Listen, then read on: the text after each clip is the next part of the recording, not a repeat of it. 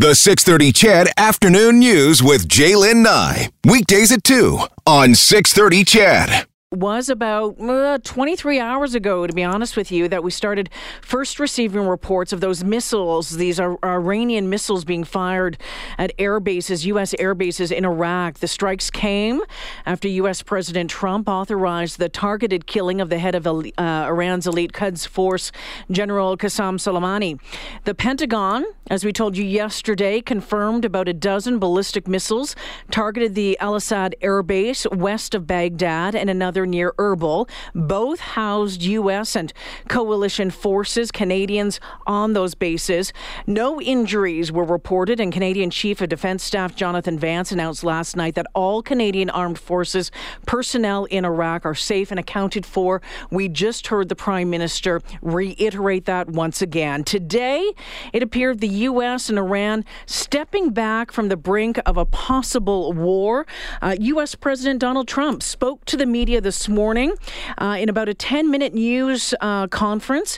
It started with the confirmation of no injuries and with him saying it appears Iran is standing down. The American people should be extremely grateful and happy. No Americans were harmed in last night's attack by the Iranian regime. We suffered no casualties. All of our soldiers are safe, and only minimal damage was sustained at our military bases.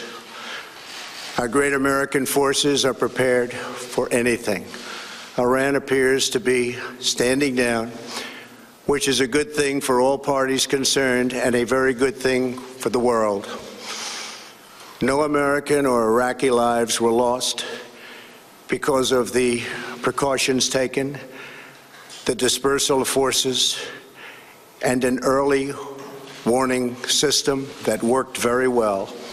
U.S. President Donald Trump speaking just uh, about a couple of hours ago, again, about a 10 minute news conference, didn't take any questions, came in, made his statement, and left. To take a closer look at what has happened over the past 24 hours, we're joined by Christian Leuprecht, a political science professor at the Royal Military uh, College. Christian, thanks for uh, joining us once again on the show. Good afternoon. Well, take us through what happened yesterday. Ballistic missiles fired at two bases from Iran. No injuries, no casualties, no major damage. Was that just a, a show? Could Iran have caused more damage if it had really wanted to? Oh, sure. I mean, Iran has the intelligence and they have the capabilities that they could have retaliated immediately after the strike on the General Soleimani. So the fact that they opted to wait this long allowed the Americans to move people and assets out of harm's way. The Americans clearly took advantage of that opportunity because they could see the writing on the wall that there would be some sort of retribution likely to come.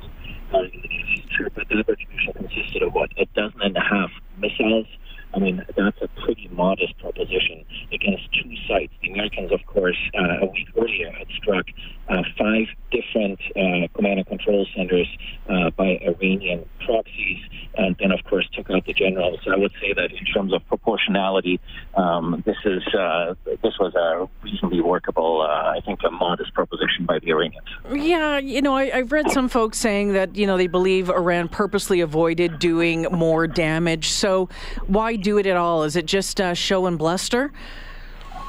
No, I think uh, so. Look, the propaganda machine in Iran had to demonstrate that they were um, that that they did something uh, in order to show up the legitimacy of the regime. Um, but they're also trying to, I think, test Trump. I mean, they know that they want to see to what extent Trump is prepared to retaliate, or to what extent Trump is prepared to show restraint. And I think what we saw, what we saw here, was definitely restraint by the U.S. administration. The U.S. could have taken out some of the uh, missile launchers. The U.S. could have taken out some of the radar sites that would have guided those missiles. And so the fact that they didn't do I shows that, uh, um, at least as far as the Americans concerned, the show is over. Now, whether this is true for the Iranians. mm-hmm. to be seen because the have lots of other kinetic and non-kinetic options as well as asymmetric options uh, where they could still inflict uh, consumer interest, perhaps in ways that might not be readily attributable to Iran. Uh, Christian, just want to mention that you're you're sounding like you're kind of going in and out of um, something, so we're having a little bit of trouble hearing you. So um, just a, a, heads up on that one. You had mentioned, you know, we, we've been hearing a lot about de-escalation. This word we've heard the president say it looks like that Iran is taking the step back. You had just touched on that. Do you believe that it is, and um, and and can um, can can Iran and and, uh, and and the U.S. move forward somehow? Well, I think this is the objective here, right? So I think what we're seeing is effectively a negotiation, and a negotiation that involves missiles and involves strikes. Um, but uh, Donald Trump, I think, wants to signal that on the one hand, he wants a deal. I mean, he went into his previous election saying he wants a deal with North Korea, he wants to try to get a better deal with Iran, and he wants to get a trade deal with China. He's coming up for an election, and he needs to show that he can uh, that he can actually get such a deal. So mm. I think mm. this is trying using what his administration likes to call the maximum pressure campaign against Iran to try to force such a deal and to force Iran to the table. At the same time, Iran knows that the president's end game is to get the troops out of the Middle East. Mm-hmm. the Middle East is a sideshow for Donald Trump. That most of the assets, the deployed assets that the U.S. has, two thirds of them are deployed in the Asia Pacific. The main concern is China and is containing China. Um, and so, if the president can bring the troops home, that's in his interest electorally, and it's in the U.S. interest strategically, at least as far as his security advisors are concerned. And so, Christian, what happens though um, if the U.S. troops come home? There's there's concern. Uh, I know I, have heard uh, from numerous peoples about then the possible resurgence of, of ISIS in the area. What happens on that front? So, look, I think the president was very clear in his statements of what he is expecting. He's expecting NATO and NATO mm. allies to step up and to fill the void on the advise and assist mission. Uh, the Secretary General Jens Stoltenberg made clear in a statement on Monday that um, the counterterrorism effort remains uh, important, that nobody wants a resurgence of IS and of uh, Daesh. Mm-hmm. Um, and the president has said, look, uh, we just don't have the assets, and it's not a priority for us in the Middle East. But he does know it's a priority for Europe because when the Middle East falls apart, it creates all sorts of problems for Europe, whether that's, that's right. political problems or it's migratory issues and whatnot. And so he's saying, I think, especially like uh, to president, to, to people like Emmanuel Macron, the French president, who said, look, Europe needs more strategic autonomy, more needs more military capacity.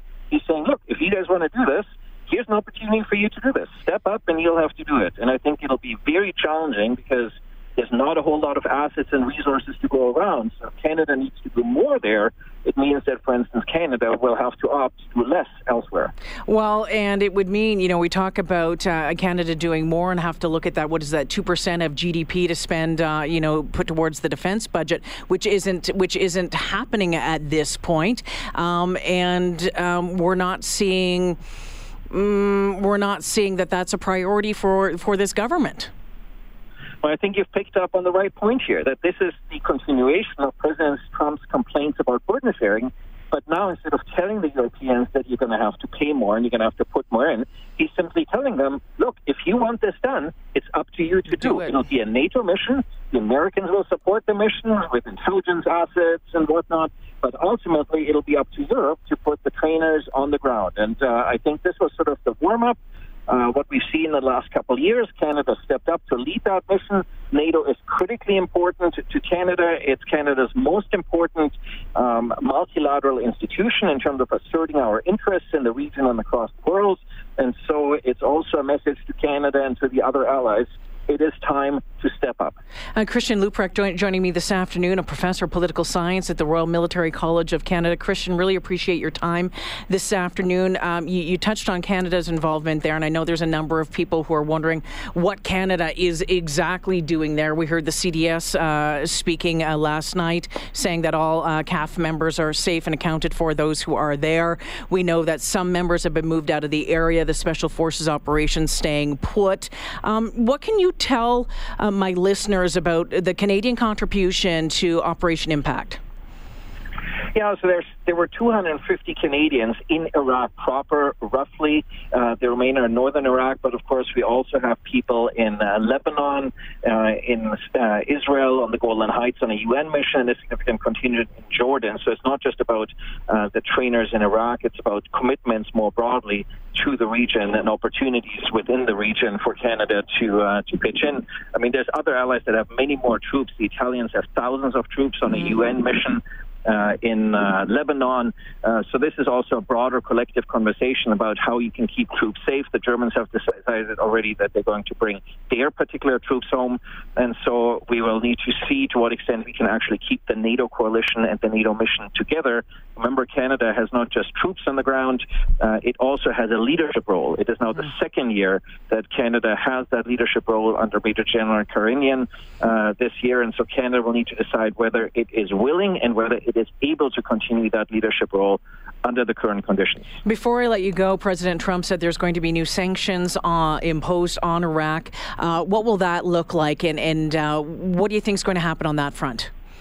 Well, it's a continuation of the maximum pressure campaign. It's trying to make economic situation in, uh, that's already bad in Iran even worse, and it's trying to pressure the regime. Mm. This is an existential threat to the regime. We saw the street protests weeks ago uh, in Iran. And so uh, I think the president was counting on that Iran is not going to get involved in a broader conflict in the region precisely because they don't have the political or economic resources really to afford that.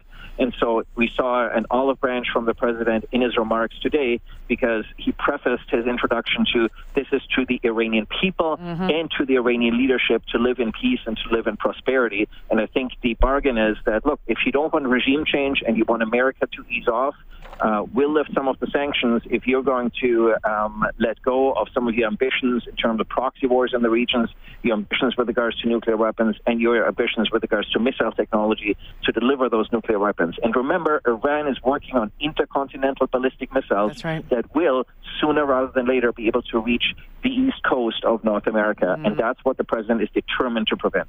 Christian Leuprecht joining me this afternoon. I appreciate your time. Thank you for this. It's been my pleasure. Thank Take you. care. Take care now. As we go to break here, you heard Christian talking about that olive branch to the Iranian people. Uh, this is what he said To the people and leaders of Iran, we want you to have a future and a great future, one that you deserve, one of prosperity at home and harmony with the nations of the world. The United States is ready to embrace peace with all who seek it. I want to thank you and God bless America.